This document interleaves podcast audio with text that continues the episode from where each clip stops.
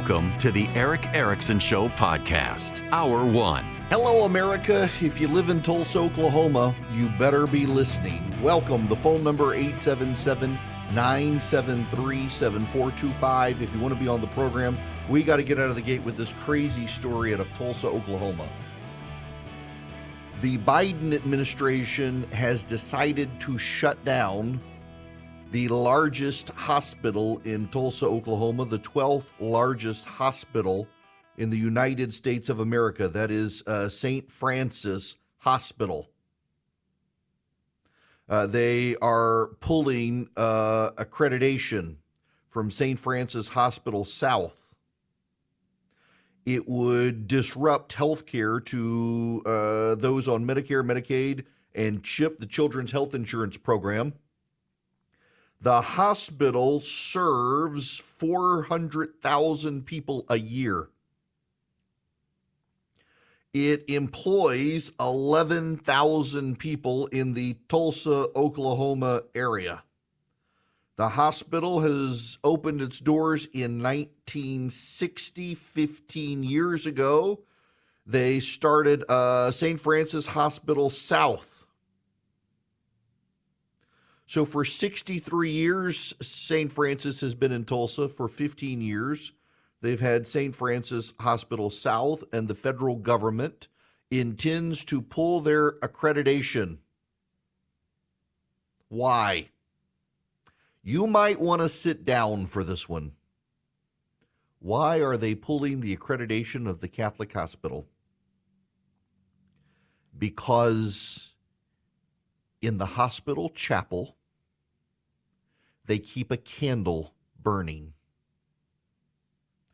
And this candle has burned for 63 years at the main hospital and for 15 years at the new hospital branch.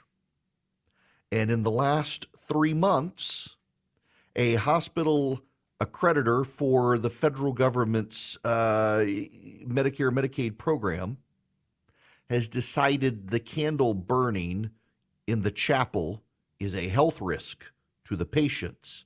And if they don't blow out the candle, they will see their hospitals unaccredited. You can't make this up. They literally intend to punish a Catholic hospital for having what the hospital calls a living flame. The living flame is a symbol of the presence of God at the hospital. Every Catholic hospital has something similar. You go to a Catholic church, there are candles lit. This hospital, for 63 years, has lit what it calls its eternal flame. Now, let me describe for you the setup. The, the living flame is fueled by a candle the candle is encased in a thick glass globe, which is encased in a second glass globe. It's covered by a bronze top that fits over the second globe. The globe rests in a bronze holder that's affixed to the wall of the chapel. In 63 years, this flame has not been extinguished at the main hospital. In 15 years, the flame has not been extinguished at the new hospital branch. In fact,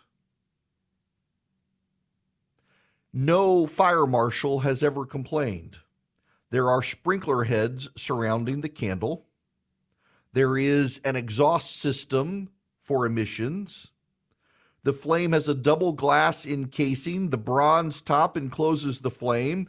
Despite its mounting a wall over six feet high, the, the fire marshal's longstanding approval of the flame, the surveyor for CMS, the Joint Commission, they call it, decided it needed to go out. Now, here's the interesting thing this is the most interesting part of it. I'm going to read for you the letter from the lawyer for the hospital. Both the CMS and its accrediting organization have recently cast a shadow over St. Francis's chapels and the health system's broader mission. On February 21st, 2023, a surveyor with the Joint Commission, one of CMS's official accrediting organizations for hospitals that wish to participate in the Medicare or Medicaid program, paid a visit to St. Francis South Hospital.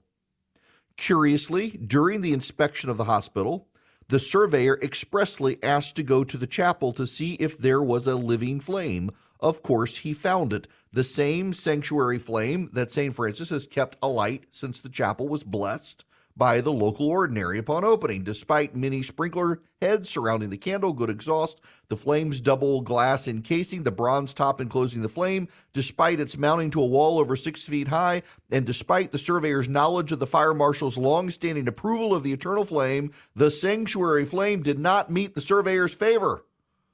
The surveyor observed to St. Francis personnel that other Catholic hospitals had complied and extinguished the living flame in their chapel, substituting an electric light. The surveyor cited the living flame in St. Francis Hospital South as a violation of the CMS's life safety code requirements on a likelihood of harm scale ranging from low to moderate to high to immediate threat to health and safety, the surveyor ranked the chapel's enclosed living flame as a moderate threat. The chapel's living flame is the only reason the Joint Commission would deny accreditation of the hospital. The government's idea of corrective action requires that the hospital extinguish the sanctuary flame that has been lit in this hospital for 15 nonstop, unbroken years. If St. Francis fails to take the corrective action, it will lose its Medicare and Medicaid eligibility and its ability to serve elderly, disabled, and low income patients in Tulsa, Oklahoma. Since the inspection and citation, St. Francis has repeatedly explained to CMS and its accrediting agency why the eternal flame is safe and why St. Francis's faith requires the living eternal flame in order for St. Francis to suitably honor and proclaim the living presence of Christ. The hospital has asked for a waiver four times. The surveyor stated, quote, during the building tour of the chapel, there was a lit candle with an open flame burning unattended 24 7. When St. Francis explained that the sanctuary candle is not an open flame but is enclosed, one representative asked how that flame was lit. When St. Francis said a lighter was used, now the accrediting agency claims that the lighter is the problem. This is nuts.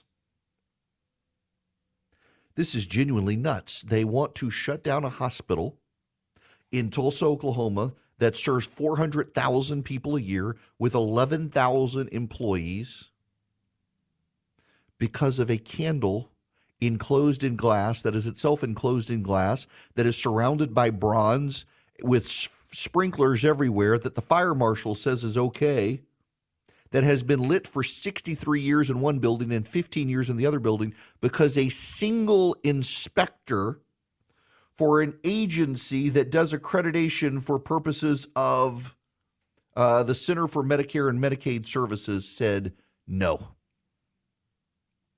And then, when pushed, changed the reason from the candle to the lighter that was used 15 years ago and 63 years ago to light the candle. You want to understand why people think that this administration is hostile to people of faith. This candle hasn't been a problem for 15 years in the one hospital, 63 years in the other hospital. Hasn't been a problem for anyone. But now the Center for Medicaid and, and Medicare Services is going to tell them you can't do business with the poor, the elderly, or the disabled who get government assistance.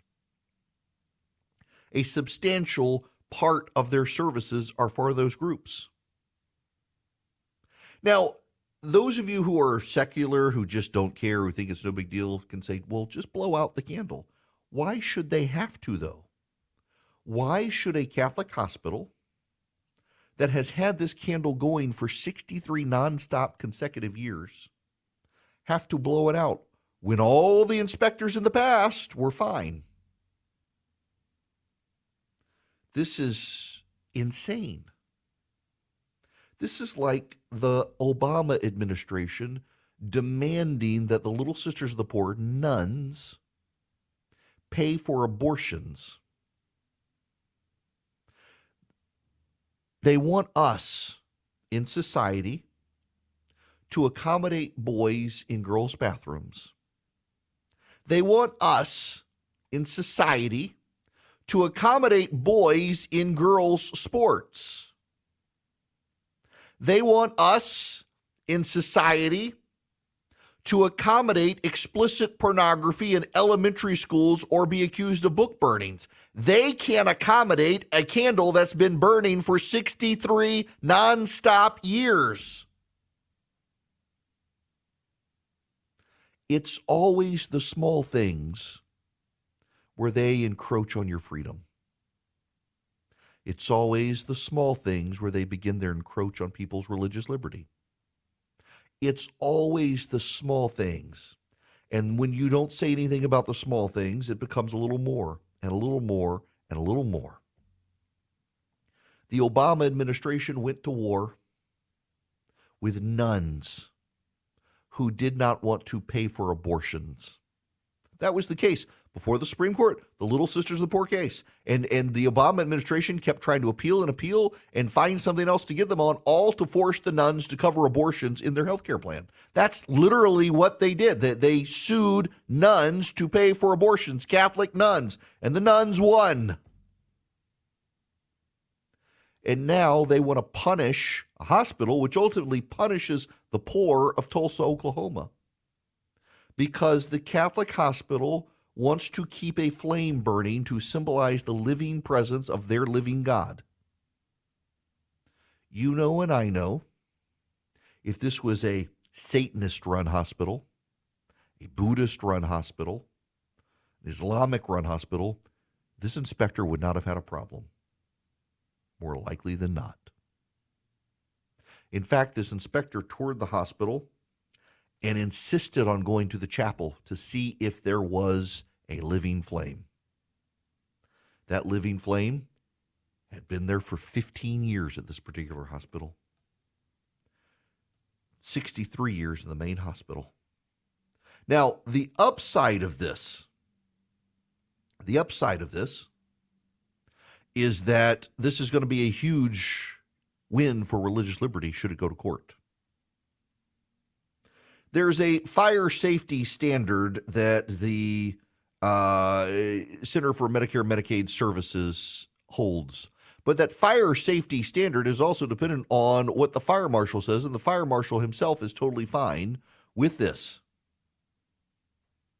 The Social Securities Act waiver provision is directly on point. With respect to fire and safety regulations, the Secretary may waive, for such period as he deems appropriate, specific provisions of such requirements, which, if rigidly applied, would result in unreasonable hardship for a facility and which, if not applied, would not jeopardize the health and safety of patients. The fire marshal says it's fine. The fire marshal says it's not a threat. The fire marshal says you can keep it burning. The fire marshal says in 63 years they've never had a problem, and if they did, their fire suppression system would accommodate it and contain it there in the chapel without it spreading. But the Biden administration would rather shut down a Catholic hospital than allow them to practice their faith openly you start with the flame and then you step up to now you have to fund the abortion. Now you have to cover the gender transition. Now you have to provide it free of charge. And if you don't, we're going to shut you down. It's the small things they start with. A candle that's burned nonstop for 63 years today, tomorrow they're making the Catholic doctors perform transition surgeries or they get shut down. You got to stop them here with the small thing that for many people seems inconsequential. But we know the way this game goes because they play it all the time. Absurd. For those of you in Tulsa, Oklahoma, you need to understand this. The federal government wants to shut down your major hospital because your major hospital is a religious institution that takes its faith seriously. The president claims to be Catholic, he just doesn't take his faith seriously. That's a big difference. I keep having friends tell me they realized I was right. Every time you wash sheets from Boll and Branch, they get softer and softer. They're the most luxurious sheets, the highest quality, incredible craftsmanship with just unmatched softness. 100% traceable organic cotton. It gets softer with every wash. I tell you guys that it's true.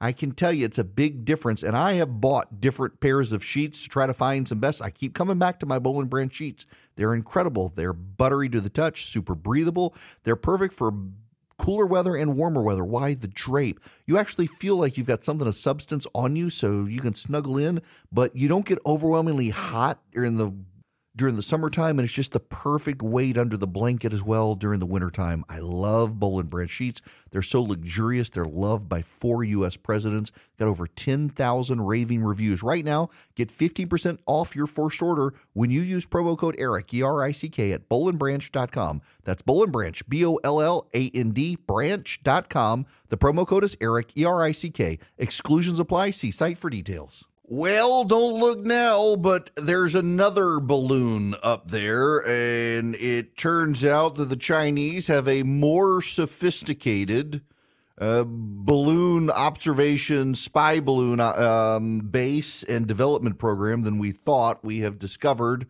uh, in a portion of it, it sounds like the Gobi Desert, uh, the Chinese developing balloons. Uh, welcome, it's Erick Erickson here, 877 973 7425. The U.S. military says it's tracking this mysterious balloon. It, it uh, flew over Hawaii, did not go over sensitive areas. The U.S. military has been tracking it since late last week and has determined it possesses no threat to aerial traffic or national security and is not communicating signals. It's not clear exactly what it is, but the U.S. might shoot it down. Now, how do we know? I'd like to take the American government at its word that this new balloon they found floating over Hawaii is not transmitting anything, is not a national security threat, did not fly over sensitive areas. But they lied so thoroughly about the other spy balloon. How can you really actually believe anything they say on this? That, frankly, is the problem that you can't really believe anything the Biden administration says on this stuff because they say so much that is not true. And the last time they completely misrepresented it and then tried to blame Donald Trump. Real hard to take them seriously or treat them with any measure of honesty given the way they handled the last balloon. Now, you can trust me on the Eden Pure Thunderstorm because I'm a user of it too. Uh, you can get three of them for less than $200 at EdenPureDeals.com. It really is a cool little product. So, this thing, you hold it in your hand. It's a little bigger than your hand, about an inch, inch and a half thick. Uh, you plug it into the wall, or you it's got a USB outlet on it, and you can plug it in with a USB cable, and it wipes out odors. So if you've got a, a, litter box you keep in like your laundry room or somewhere and it occasionally stinks, you fire up the Eden Pure Thunderstorm and it wipes out the odors. You got a wet dog smell in the house, you fire it up, wipes out the odors. Cooking, frying, smelly stuff wipes things out. It's just crazy. Um, it is um, it, it's it's a great product. It also gets rid of the, the mildew, the pollen, the mold, the dust that floats in the air use as an odor eliminator. Get three one for upstairs, downstairs, your basement, your RV, wherever you need it, your travel bag. I keep one in my travel bag when I travel. You go to EdenPureDeals.com. Eden, like the Garden of Eden, pure as the driven snow. EdenPureDeals.com. The discount code's just my name, Erick, E R I C K. EdenPureDeals.com. Discount code Erick. Get three for less than $200. Hello there. It is Erick Erickson here across the nation. Glad to have me and glad to have you with me. The phone number 877 973 7425. Uh, I, I, got a couple emails from people asking about the uh, issues uh, with the hospital in Oklahoma and Tulsa. If you text data to 33777, you can get the show notes. Uh, and it's like the third item down in the show notes. There are two little like uh, alarm sirens and that will follow you to the link uh, to the Becket lawyer on Twitter. You can find the actual letter from the lawyers. Now, uh, listener Russ just emailed me and said the Joint Commission accredits all hospitals and medical facilities every three years, which means the new hospitals successfully received accreditation at least four other times from the Joint Commission with the eternal flame burning. Exactly. That's their lawyer's point as well. That uh, this hospital had literally has had this flame burning for 15 years in their chapel. The fire marshal says it's okay. They have received accreditation in the past. And suddenly, a single inspector sought out the candle in the chapel, demanded that it go or they lose their accreditation. Uh, someone uh, riding too high in the saddle. Uh, but again, text data to 33777. Follow that top link. Uh, you can see the show notes, get the get that uh, email, see it for yourself. You don't have to take my word for anything I talk about. I give you all the links so you can make up your own mind. Now, I, I want to talk about something else. I thought I was done talking about Tucker Carlson, but I am not. Uh, someone somewhere is dropping leaks on Tucker Carlson. And I got to tell you, if it's someone at Fox News, and that seems to be the obvious answer here, I mean, if you want to do Occam's razor, what is the the the simplest explanation? It's someone from Fox News dropping leaks on Tucker, but I don't really know where they come from. And the reason I'm not sure they come from Fox is they actually make Tucker look very relatable. Uh, he's dropping f bombs on set. He's laughing about stupid stuff that's happened. He does his impression of Bill O'Reilly in one of them. That's kind of. Have y'all ever seen the Bill O'Reilly clip? I can't play it on the radio because of the language, but when Bill O'Reilly was at Inside Edition, I don't quite know what happened, but he totally lost it on the people. He's like, fine, we'll do it live, fine, with all sorts of expletives. and Tucker Carlson at one of his, his, his Fox Nation shows um, eh, off the main network on, on, the streaming service does an impression of Bill O'Reilly and, and the we'll do it live, fine, and, and drops F bombs and the like. And then on another, just goes off on a tirade about how terrible the Fox Nation website is and how you can't find anything on it. And now the latest one is a text message where he watches some guys beat up an Antifa person. And um,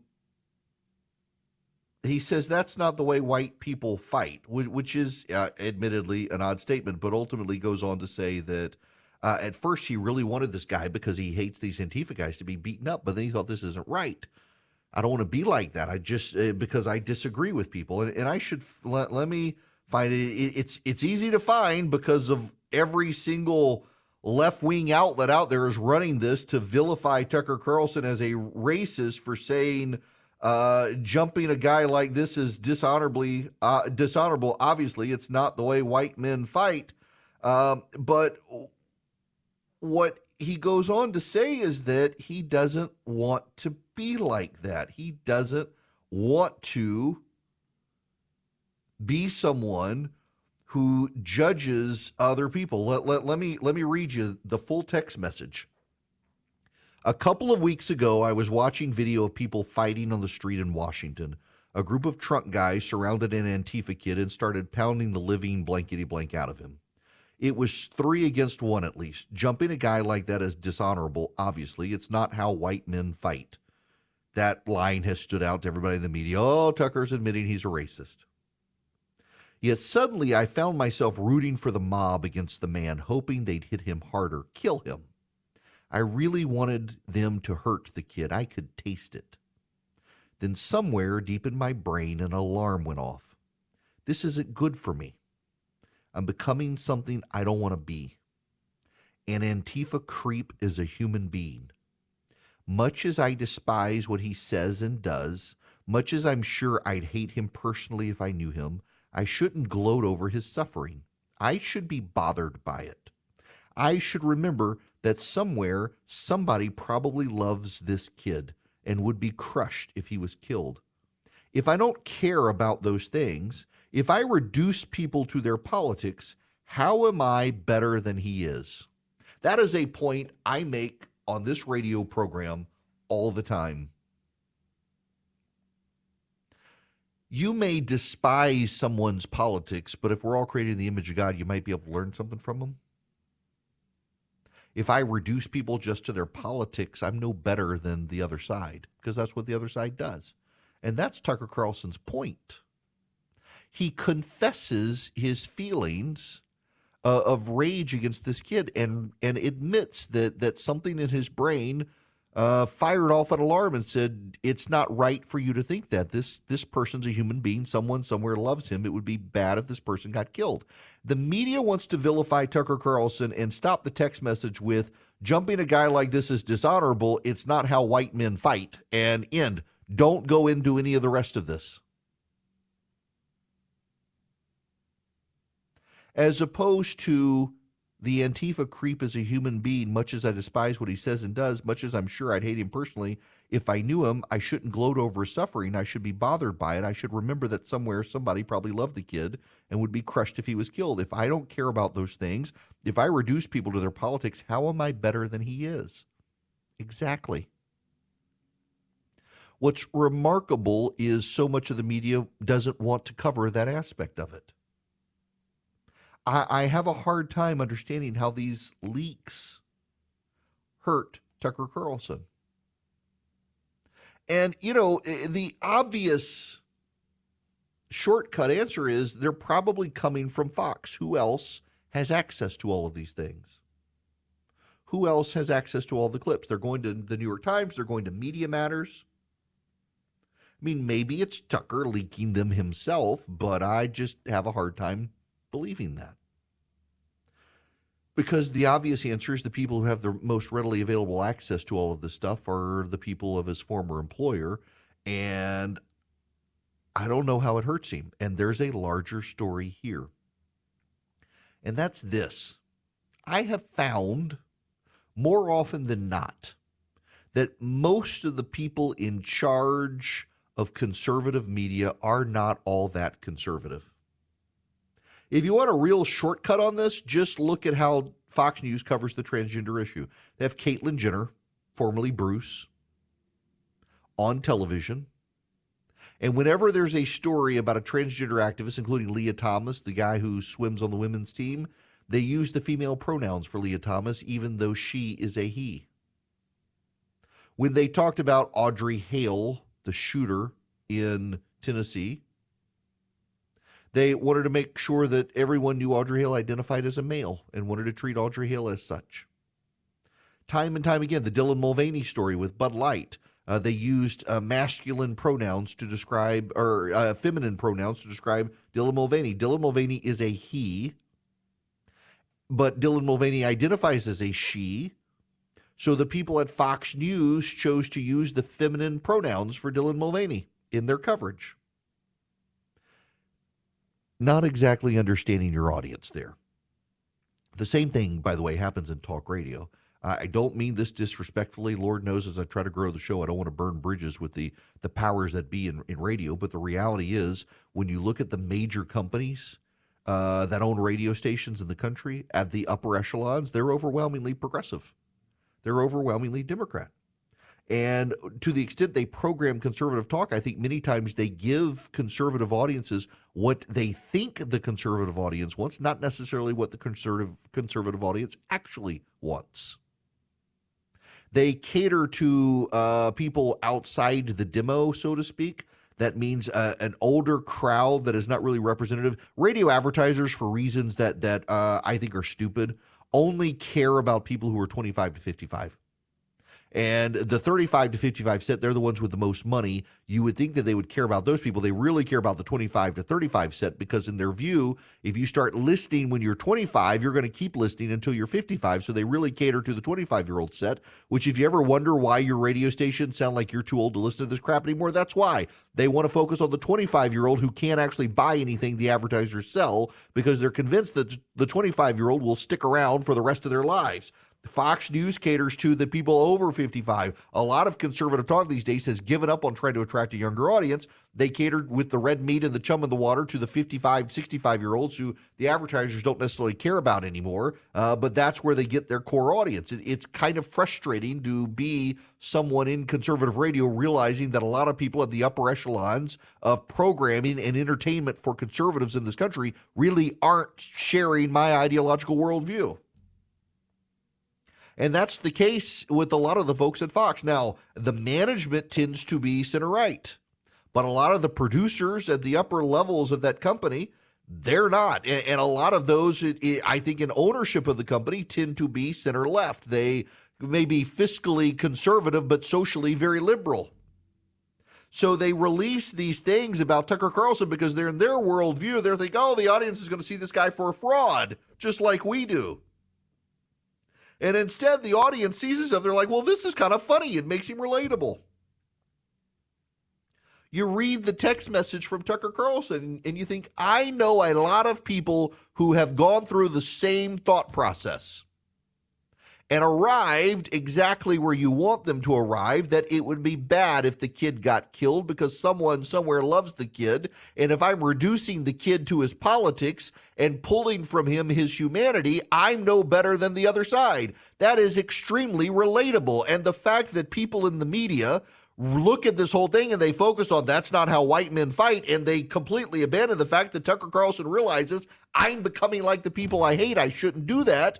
Uh, they want to they want to ignore the humanity. They want to ignore the redemption. They want to ignore the full thought process because they want to vilify Tucker Carlson and they're doing to Tucker Carlson the exact opposite of what Carlson does in the text message. They are reducing Tucker Carlson to his politics. It is Tucker Carlson who proves himself in the text message to be better and more moral than the people covering the text message because Tucker Carlson realizes he can't reduce people he dislikes to their politics. Well, the people covering Tucker Carlson have done just that to Tucker. Now, I, my friends, want to send you to Vision Computer. The average hold time there is 15 seconds. Why do I want to send you to Vision Computer? It's very simple a lot of you use Windows PCs, and with viruses and tech issues and drivers that don't work, and you have frustrations with updates and stuff, Vision sells itself on its customer service. Average hold time 15 seconds. It, it's fascinating uh, how good they are with their customer service. Uh, they dedicate so many resources and human beings, not computers, not switchboards, but actual humans to it. So you can build the PC with with Vision Computer. You can work with them for your company if you need it. They'll build them for everybody in your company. They'll build them just for you or for your grandparent, your senior citizen parent who needs a computer to keep on in touch with the grandkids. And you don't want to be their tech support. That's where Vision comes in. Let them build the computer to meet the specs that you need and you want, not just the off the shelf generic hardware you get from your local big box store. And then they give you their award winning customer service for a year. And if you want it because you went to the big box store and you're like, well, now I don't know how to use it and it's got a virus and I don't know what to do, you go to Vision, you pay them a, a, small fee, and for the next year, you have them to be your customer service tech support people as well. And they actually answer the phone, they actually solve your problems, and they can actually remote into your computer in most cases to fix problems instead of you having to cart off your, your uh, computer to them and ship it to them. So if you live away from them, they're in Georgia. And if you live in Oklahoma, for example, and you want to build a PC with Vision, they'll send it to you. And then for a lot of your hardware t- and, and, software problems, they can just remotely connect in. So you don't have to send the computer back to them. It's a win win for you. Makes it easy. They give you world class tech support, and you get a great computer to do business with. Eh, Jim, who runs my show for me, my board up, he's been buying his computers from him for over 20 years. You can too. Visioncomputers.com is the website, or call them. Just see how quickly they answer the phone. 404 Compute. 404 Compute. Call them anywhere in the nation. 404 Compute. Let them build your computer. Let them manage your tech support. Let them give you peace of mind so you're never having one of those critical failures at the time you need your computer. You make sure it works. VisionComputers.com or 404 Compute. Hello there. It is Erick Erickson here across the nation. Your phone calls are welcome 877 973 7425. As you probably are aware, the Hollywood writers strike is on. There the, so there was a writer strike a number of years ago. It, they kind of called it off for a while. They thought about having another writer strike. There was an agreement. Now there is, and the talk shows on TV are shutting down. So your Jimmy Kimmels, your Jimmy Fallon's, your Stephen Colbert, the like, they're they're closing uh, because the writers. Some of it is in solidarity with writers. A lot of it is they don't have writers, so they have no jokes. And I'm not kidding. Greg Gutfeld on Fox, which is now dominating the nighttime shows, is not going away, obviously. Uh, he does his own. I, I'm really fascinated by this. When I got into radio, I was stunned at the number of people who think that radio show talk show hosts have scriptwriters. Now, some do. A couple of people you know well occasionally have people write monologues for them. I'm kind of stunned by that. Maybe some of them will start using ChatGPT. But uh, what's so crazy about it? I do a three hour show. My three hour show is 41 minutes per hour of talking. So you can do the math on 41 times three times five. You know what? Because I don't do math in my head well because I went to law school. So let's do this 41 times three. That's 123 minutes a day times five, 615 minutes of talking a week on this program without a script writer, most of it extemporaneous. Today is a very good example of it being extemporaneous. I was at the doctor's office, got there at 8:45 this morning. The doctor didn't even see me until 10:30. Didn't have access to be able to do show prep, so literally had 40 minutes maybe tops to do show prep for today's show. And I don't have writers. I don't have script writers. Do most of my own research. Thank goodness for Philip and Charlie. They filled up a, a uh, Slack channel with show prep stuff if I need it. And when I got out, I, I found some articles I want to talk about. I'm just stunned by the fact that a guy who spends 30 minutes on television, which really means he spends about 20 minutes on television, which really means he spends about 10 minutes talking off cue cards can't do his show because of the writers. How is that even possible? And I realize with some of them it's solidarity, but not with all of them. With a good many of them, it's simply that they don't have writers to write their jokes for them or prescript interview questions with people, and so they can't do an interesting show without writers. In other words, the talent is not very talented in these programs, and the writer's strike is exposing it. And now you could listen to me and say, well, you kind of suck. Okay, that's fine, but I know what my ratings are. I assure you, I wouldn't be on your radio station right now if I couldn't pull in ratings. And these people don't have great ratings to begin with and can't do it without writers. How pathetic are these people that they can't do a 20 minute show essentially without a writer to help them?